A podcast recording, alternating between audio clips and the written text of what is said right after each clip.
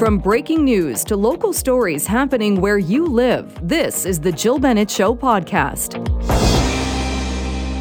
We are starting the show today, though, talking more about short term rentals. And certainly there has been a lot of talk lately about the number of Airbnb listings, about people who are making up put numbers for their accounts, and perhaps renting out properties that don't really fall within the rules. So, how do you deal with that? My first guest is joining us to talk about that. Michael Vogel is the CEO and founder of Encore Ventures, and he joins us on the line. Michael, thank you so much for being with us. My pleasure, Jill. How are you? I'm very well. How about you? Good, good. Thank you. Uh, you are uh, the CEO and founder of Encore Ventures, but you are also somebody who operates legal Airbnbs in some communities. Can you tell us a little bit about that? Yeah, that's right. Yeah, I um, I got interested in Airbnb a number of years ago. Um, I think, like other hosts, you, you visit some place that you find interesting, maybe on holiday, and you dream of uh, of having a vacation home there one day. And Airbnb has uh, allowed people um, in the position to, uh, to to do that, to, to, rent out a home when they're when they're not there, and uh, maybe have a, a, retirement home for the future.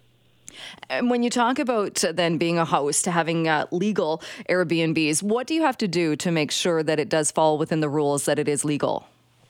Yeah, so every community has the, the right to decide what what housing um, and and hotels and vacation rentals look like, and so um, every municipality can can vote on what they require. So um, some municipalities, I'll, I'll, give a local example. So uh, Whistler, for example, is a resort municipality in, in British Columbia, and uh, they require certain certain uh, zones.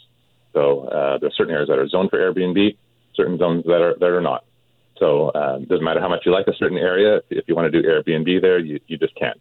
And that's been decided on by the community, and, and that's, that's how it goes. And when we talk about, say, so that would be the rule in Whistler, uh, in Vancouver as well, which we have been talking a lot about because of the number of short term rental listings. It, it has to be your principal residence, doesn't it? And that it's not, it's not uh, it would be against the rules, say, if it was a basement suite in in your house or if it was a laneway house, something like that.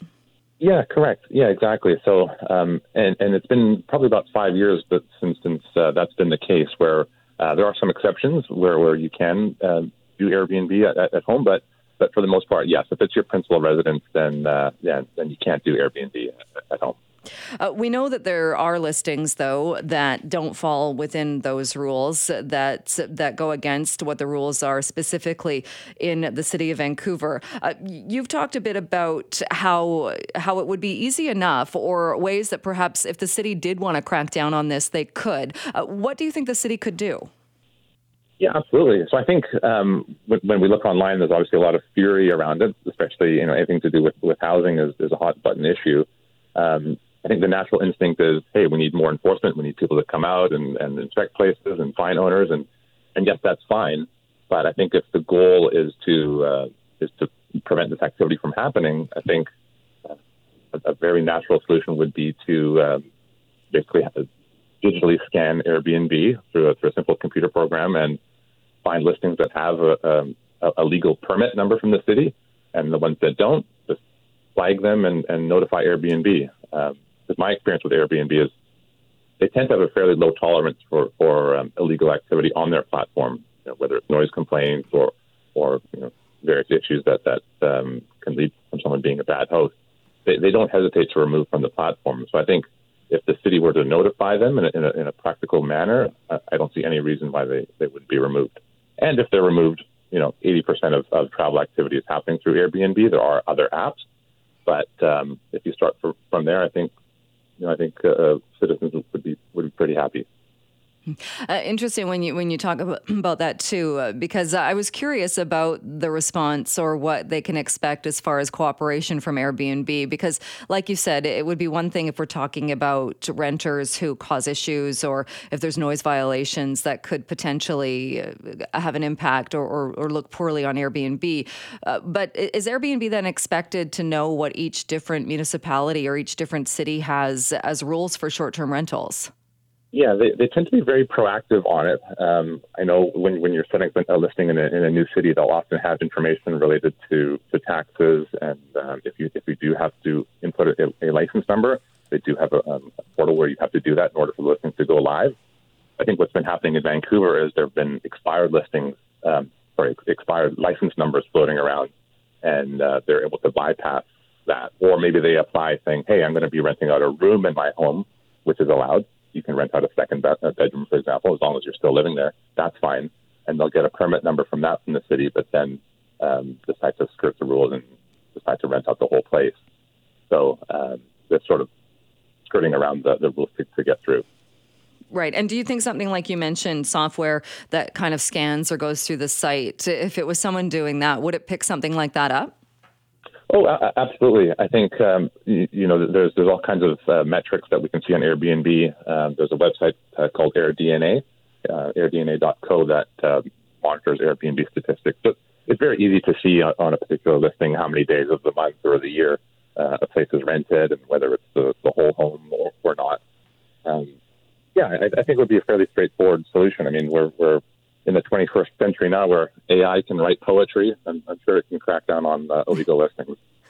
um, interesting when you when you put it that way. Also, I, I do question if there is. I know that the current council in Vancouver is now looking at this, and this is being brought to their attention more. But uh, I would think too, because the city still makes money from Airbnb when we're talking about taxes on this. So even if they're illegal or legal, there is still money flowing into the city from all of these listings.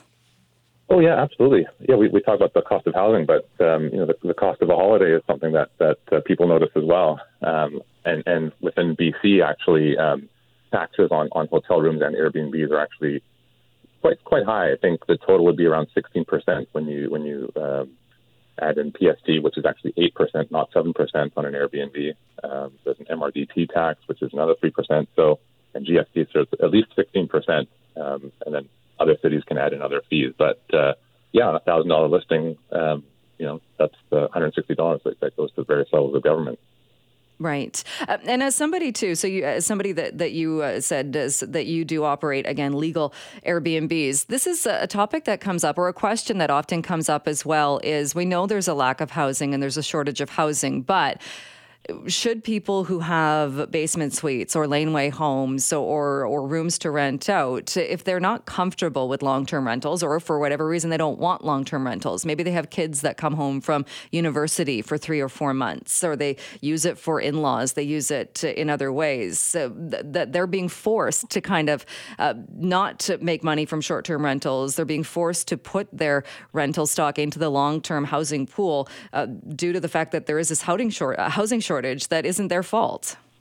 Yeah, absolutely, and, and I agree with you 100. Um, percent I think you know, it, yes, Airbnbs are, are presently legal, uh, uh, illegal, but um, that doesn't mean that it's it's the, the correct and final solution, right? So um, yeah, we can we can address you know, legal listings, but you know, just like you said, um, people you know have homes and basement suites where it doesn't make, maybe make sense to have a full time tenant all year because yeah, in the summer kids come home, family comes from out of town, uh, and it, you know, and it would be convenient to, to um, be able to open up their, their basement suite for, for Airbnb part time. Um, I know one solution that has that makes a lot of sense um, in, a, in a popular vacation market of Palm Springs. What they did is they actually uh, stipulated that you can't host more than 32 uh, guests, uh, 32 individual stays per year. So uh, that basically prevents you from having a full time Airbnb, but it does allow you to have a part time one. Right. So uh, that would solve that solution in Vancouver, which, which I think makes a lot of sense. I mean, uh, I, I, certainly don't agree with the, the, the notion of you know, forcing people to rent out their basement suite if it, if it doesn't make sense. You know, people have the right to, to use their own home, and um, and, it, and, and it's not like it would be taking away from a long-term rental unit uh, in any case. Right. And and you kind of touched on this, but when you talk as well about the regulations in Whistler where it's not right across the, the entire place, it's it's different sections of the city, different different parts of the resort area. That that maybe something like that could be adopted in Vancouver as well. Yeah, I, I think ultimately that makes sense, and, and, and I think people think critically about it. You know, we're, we're in beautiful British Columbia. Uh, tourism is a very big part of our um, our economy. It, it, it, employs a lot of people, both directly and, and indirectly. And um, I think there was a, a survey from uh, Destination Vancouver that, that said by 2026, uh, Vancouver will be sold out of, of hotel rooms. There just won't be enough capacity, especially in the summer. So um, there is a shortage in housing. There's also a shortage in, in, in you know hotel rooms and and and, uh, and short-term rentals. And so I think Vancouver sense, if they took a Whistler approach, I think maybe um, allowing Airbnb in certain zones on the downtown peninsula makes sense, um, and then and then allowing that to be up to strata approval. You know, individual buildings can can choose their own fate whether they want it or not. But I think that's kind of a logical solution, and um, it allows people to to decide, hey, do I want this in, in my you know, suburban neighborhood or just downtown or you know what what combination of, of, of that do they want? But um, yeah, make it up to each uh, each city to decide. Michael, thanks so much for joining us today and talking more about this. We'll leave it there, but appreciate your time. Oh, my, my pleasure. Thank you.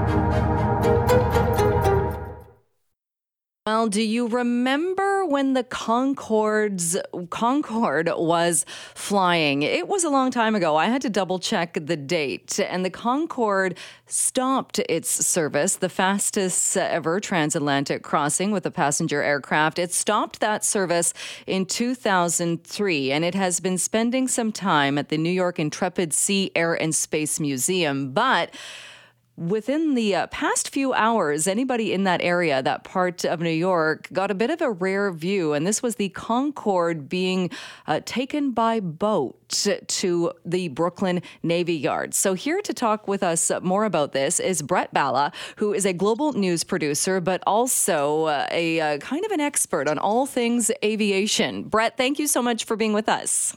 A pleasure, Joe. Uh, I just find this story fascinating, going back to when the Concorde was flying and the excitement around that, and just how far uh, things have gone, and not in a great way for that aircraft. Yeah, it's 100% right. I mean, just think I remember being in London in uh, 2000 or so, and I was at the uh, I was at the Tower Bridge, which is an amazing structure. But I looked up and I happened to see the Concorde, and that stopped all my activity for basically the rest of the afternoon because that was the kind of attention that that plane could hold. Um, and as you said, this this particular uh, one was retired in 2003. We haven't seen a supersonic plane since then. Um, and this one in particular is on display in New York, um, where unfortunately time has not been very kind to it. Uh, the weather taking its toll, uh, salt water taking its toll and so the plane needs to uh, basically needs some maintenance. Yes, need, needs a little maintenance, uh, maybe a new coat of paint, uh, a little a little bit of help getting back to a, a state exactly. that it can that it can be cover on. Cover up the rust. Yeah, exactly. Uh, when you go back to that moment when you saw the Concorde, you were standing there, and I, I can even, I can only imagine what that must have felt like. It, it must have been just strange seeing this supersonic jet in the air above you. Oh yeah, I mean, I I grew up in Edmonton. I lived out here. I never saw a Concorde in the air. It just didn't happen out this way. Um, and I think I actually shouted, "Look, Concorde!" Uh, when I happened to see it, and I, I couldn't help myself. That is the kind of mystical hold this aircraft had on me and on so many others uh, who, because it represented a level of luxury that didn't exist uh, in aviation otherwise, and a level of speed that passengers could only hope for. Um, military pilots can routinely reach speeds faster than the speed of sound, but eh, for passengers, it just wasn't a thing, uh, except on the Concorde, and and it hasn't been since the Concorde uh, was retired, basically. And I had to go and look it up as well because I had forgotten the time it took to to do the crossing. So the the Concorde could, and it still, I believe, holds the record for the fastest transatlantic crossing by a passenger aircraft. So two hours, fifty two minutes, and fifty nine seconds. That was the flight from Heathrow to JFK. And and like you said, it was this bit of luxury that we'd not seen before. Uh, what happened though? Because it it was brought out with such much fanfare. And, and like you said, people who were lucky enough to see it from the ground were mesmerized by this plane. What happened and what led to its demise? Uh, it was a few things. Uh, you'll remember at the in Paris there was a crash of a Concorde um, that ran over a bit of uh, some metal left on the runway by a previous flight, uh, which punctured the uh, which punctured the fuel tank and led to ignition, and that plane crashed uh, on takeoff from Paris. And that really was kind of the beginning of the end for for for the Concorde. Um, it they had to go through some major modifications to secure the fuel tanks. Um, to prevent similar actions uh, or accidents like that in the future and realistically it, that made it more expensive to fly it was already it was always a gas guzzler um, and it could only carry 100 passengers so you had to have 100 people who were willing to pay the premium premium fares to get across the country uh, or sorry to get across the atlantic. And so essentially what happened was time started catching up to the concorde as futuristic as it was it could not sustain with the amount of fuel that it burned, the environmental concerns, and then also the perception of luxury travel, which started to really people started to sour on it a little bit in uh, in the early 2000s, and that really unfortunately caused uh, British Airways and Air France, the two Concorde operators, to say, okay, we, we just can't afford to keep this in the in the air anymore. Hmm. And uh, I, this might be going far much, uh, far too far into the technical side of it. But I, but I was curious as well. Um, and if you don't know this, that's fine. But people will remember the Concorde and the look of it, and that drooping nose at the the front of the mm-hmm. Concorde. And you kind of went into some of the other things that that were on it that made it this fast, super fast airplane. What role did that play, though, or why did it have that unique look? It was really iconic, wasn't it? Uh, it? it? had that unique look because to to be able to go Mach 2, you have to really streamline your aircraft. So aircraft now they kind of have that bulbous nose, and it's because they're going. Uh, I'll say slow enough to be able to handle it. But once you get up into supersonic speeds, the you, you need almost like a bullet to to to get through the air efficiently. So that made it a very uh, pointy nose on the Concorde. But the problem was pilots couldn't see to land. So the reason that the nose would it would essentially bow out of the way um, as pilots were uh, taking off and landing, and that was just so that they could see out the front um, and see the ground in front of them uh, as they were landing, and also see the runway as they're taking off.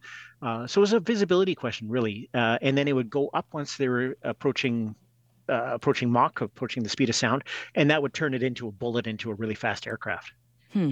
And uh, again, we mentioned the last Concorde flight was in 2003 and uh, kind of came to an end because of those reasons that you mentioned. And it just didn't, it just couldn't uh, maintain that level and, and passengers and carry on. Uh, is it strange, do you think, that we've not seen it, it, something like that trying to be revived? Or is there just not, there is, there is no room for a Concorde or a Concorde like plane today in commercial aviation?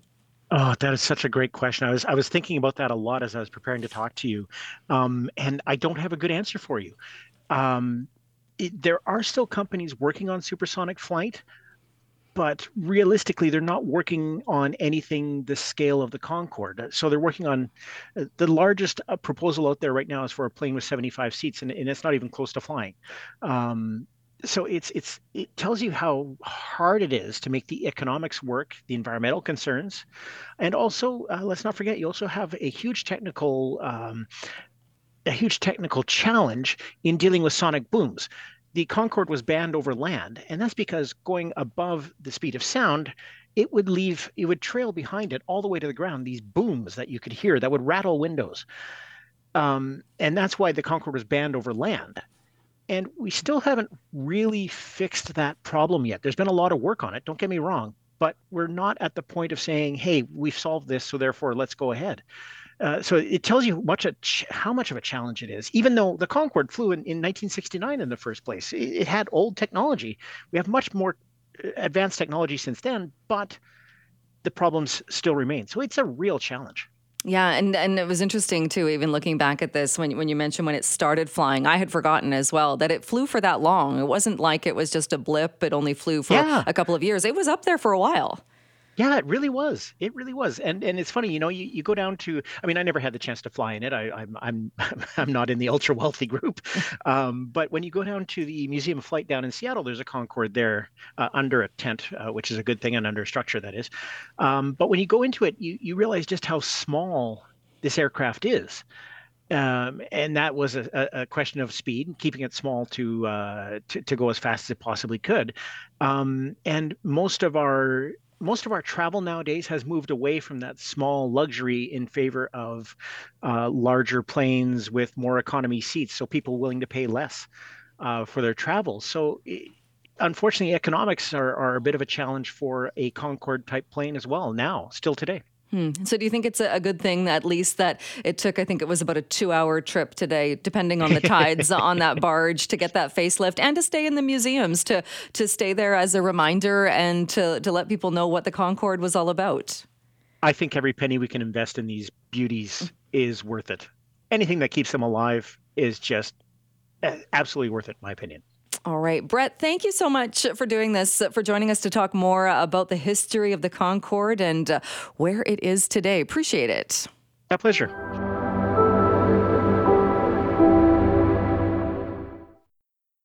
Well, people are being advised if you want to see a pretty cool meteor shower over the coming days and more specifically the coming nights, you might want to look to the sky because the Perseids are taking place. And joining us to talk more about what is going to be happening is Andrew Ferreira, Speaker's Chair with the Royal Astronomical Society of Canada at Vancouver Centre. Andrew, thank you so much for being with us today.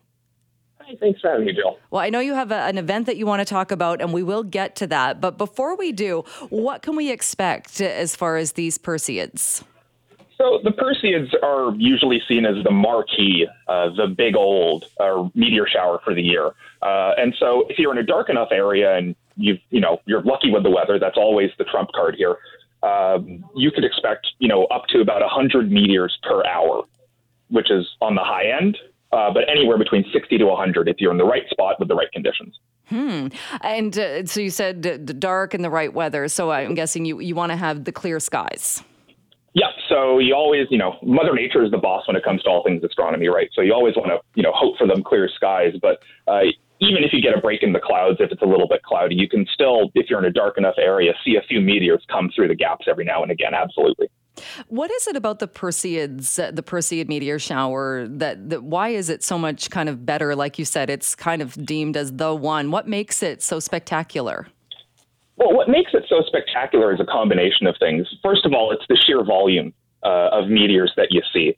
Uh, 60 to 100 meteors per hour in a dark spot is is you know ludicrously high when it comes to most meteor showers. Most meteor showers top out at about 50. Um, so just in sheer volume, it's already up there. Uh, and because it happens uh, usually between the middle of July and the middle of August, um, this is usually, at least in the northern hemisphere, our summer. So more likely than not, our weather is going to be better. Uh, so that helps it kind of, you know, overpower uh, the other ones as well, just by virtue of when it is. Hmm. And I understand too that, uh, and I think from what I've read about this, that this is in helping or will likely help to get a better view of the Perseids. Is that the moon is not full? The moon, the moon isn't going to be giving off a ton of light either. That's exactly it. So the moon, people like to use the moon as you know this the, the shining star, if you will, of the night sky. Um, but when it comes to observing most things in the night sky, the moon is actually your enemy um, because it's so bright, it washes out a lot of dark objects. So last year, for instance, for last year's Perseid meteor shower, we had great weather. Uh, we had perfect conditions, except the moon was full. Uh, and that really limited what you could see. But this year, the moon is just about, uh, actually, it's almost a new moon. So it's almost going to be completely dark. So the night sky as a whole will be a lot darker than it has been in the past. And so, in terms of our luck, uh, at least with the moon and the night sky, uh, this year should be a much better show uh, than we've seen in the last at least few years. Hmm, interesting. Uh, why do we see them? Why is it always at this time of year? So, this is one of my favorite questions that people ask about uh, not just the Perseids, but meteor showers in general. Uh, and it's actually because uh, of the fact that we get comets in our solar system. So, comets, these big hunks of ice and rock that come in from the outer solar system. and of course, there's like the famous ones like Hale-Bopp and Halley's Comet. Um, but what a meteor shower is, and this is true for all meteor showers, is just the Earth plowing into a debris field left behind by a comet. So whenever we plow through one of these fields, to us it seems like there are stars coming down through the atmosphere. But what's really happening is we're kind of the Earth is mowing its way through a field of debris. And so the Perseids actually come from the debris of Comet Swift Tuttle. Uh, Swift Tuttle is a fairly nondescript comet. Uh, there's its real claim to fame is uh, creating the Perseids. Uh, but it orbits the sun at once every 133 years, uh, and it goes out all the way um, kind of past Jupiter. Um, and that's really where we get the Perseids from is we cross its debris trail every time it enters the inner solar system. It recharges this meteor shower, um, and so uh, the last I believe close pass to the inner solar system was in 1992. So we got you know recharged, if you will, with meteors in 1992, but we won't get another recharge then for about another hundred years. Hmm. So as time goes on, we do expect um, the Perseids to sort of diminish in power. Uh, but it shouldn't be that uh, noticeable, unless, of course, uh, you know, our fundamental understanding of how these things work changes a little bit. But that's where it comes from. It's from the, the debris of comets. Interesting. And you mentioned this as well that the, the reason this is such a great show is there's so many of them. Because isn't it annoying when someone says, Oh, did you just see that? And you look and you're a couple of seconds behind and you didn't see anything.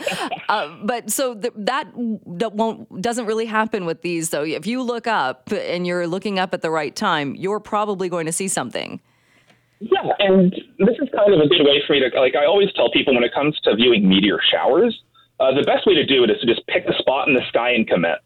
Um, you know, there are technically better places to look, and what you want to look into is a place called the radiant, and the radiant is where the meteors seem to be coming from. They're not actually coming from that location, of course, but in the night sky, that's what it looks like. Uh, and the radiant will actually be mostly in the northeast sky. Uh, if you have like a like a constellation or a star map uh, app on your phone or something like that, uh, it'll be right near the constellation of Perseus, and that's why we call it the Perseids. Um, so if you kind of just lie on your back or sit in a chair and stare up at that part of the sky, give your eyes about 20 minutes to adjust to the nighttime, and just look. Uh, they'll appear to come from that direction, but meteors will appear in most parts of the sky if you look there long enough. And that uh, gets us. Uh, I want to talk about the event. Uh, this is a great chance for that. Uh, but uh, but uh, outside of the event, where so go somewhere where it's dark. Go somewhere where you can look to that that part of the sky. When would be the right time, or do we know when the right time, the perfect time to see this will be? So the Perseids will actually peak Saturday night.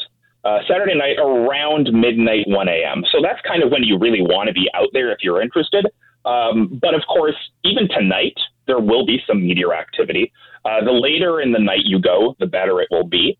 Um, but Saturday night is the peak. And as to where you want to go, my advice to people is always the same: just get as far away from streetlights as you possibly can.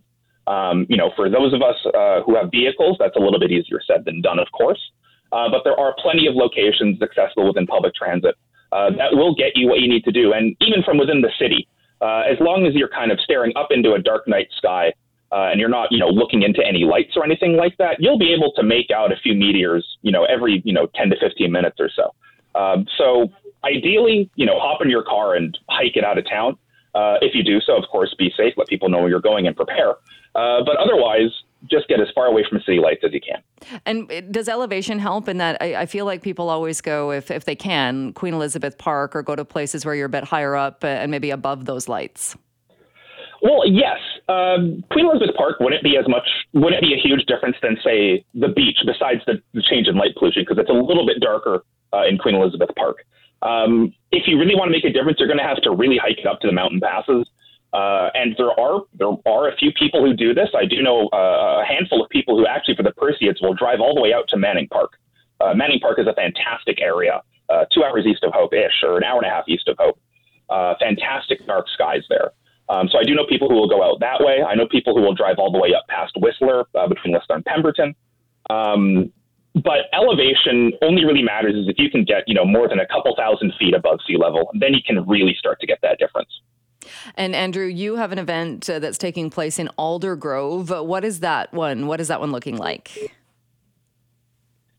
Yeah, so that event in Aldergrove uh, is actually going to be happening tomorrow night, uh, and it's an event that we hold. Uh, RASC Vancouver holds. Uh, we try to hold it every year. Uh, it's Aldergrove Regional Park. It's from 8 to 11 p.m. Tomorrow night, and the big draw for that event is actually um, you can actually camp overnight here. And so members of RASC Vancouver uh, will have our telescopes. We'll be able to talk a little bit about uh, what's going on in the night sky. Um, we do this uh, in collaboration with Metro Vancouver Parks. Uh, so big shout out to them as well for uh, for helping us out with that. But again, that's at 685 Lefeuvre Road in Abbotsford or Aldergrove. Sorry, uh, it runs from 8 to 11. The event is completely free. You can just swing by and show up. But if you want to stay overnight and camp, there's a bit of a small fee. Sounds great for people to take in uh, what is promising to be a, pretty good meteor shower. Andrew, thank you so much for doing this and have fun watching those Perseids this weekend. Yeah, all the best. Thanks so much, Jill. Thanks for listening to the Jill Bennett Show podcast. Can't wait for the latest episode to drop? Tune in to the Jill Bennett Show live from noon till 3 on 980 CKNW. Have a question or comment? Send me an email, jill at cknw.com. Thanks again for listening.